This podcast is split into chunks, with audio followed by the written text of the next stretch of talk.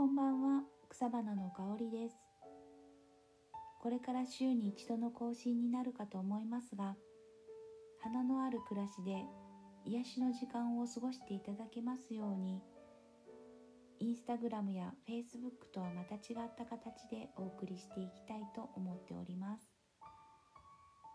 予定では日曜日の夜の更新を目標にしています。さて今週は毎年オリジナルで発行しております。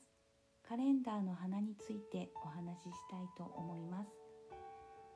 今月のカレンダーは白い梅を掲載しています。ホームページにも載せていますのでよろしかったらご覧いただければ幸いです。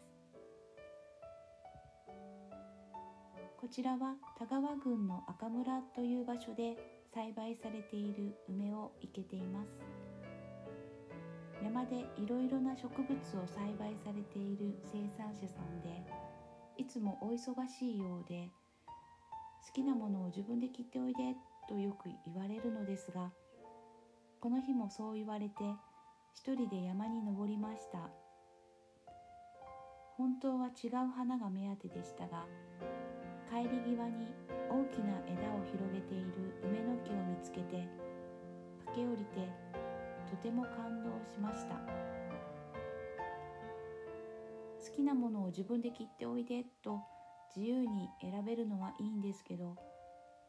崖に生えているし大きすぎて一人で切るのはちょっと大変でしたが滑り落ちたり枝にぶら下がりしぶら下がったりしながらそれでもこの枝を生けたいとしがみついていました。もし皆さんが見てたら笑っていたと思います。次にまた花をつけてもらいたいし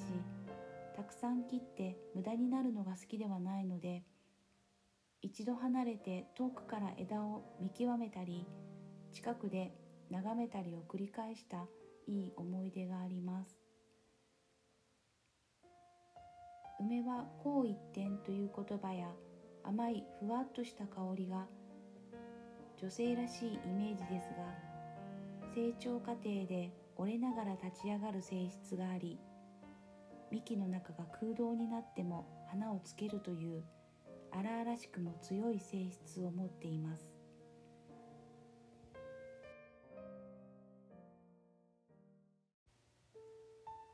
寒い季節の何も彩りのない庭で紅白の梅が咲いていると毎年勇気づけられているので威厳とか気品とかそういうイメージを損なわないようにいけました。同じ枝ぶりのものは一本もないので花も人との出会いも一期一会と年を重ねるたびに大切に思えます。この花はお店のお座敷に飾ったのはもちろんですが大切なお客様がいらっしゃるとのことで直方市にある明治時代から続く旅館で行けさせていただき光栄でした今ちょうど庭の梅も満開でとてもいい香りです今年は例年より暖かいので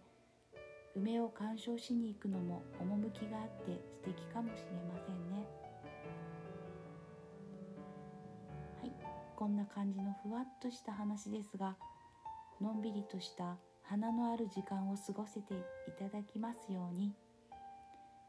毎週更新していきたいと思っております。それではまた来週。聞いてください。おやすみなさい。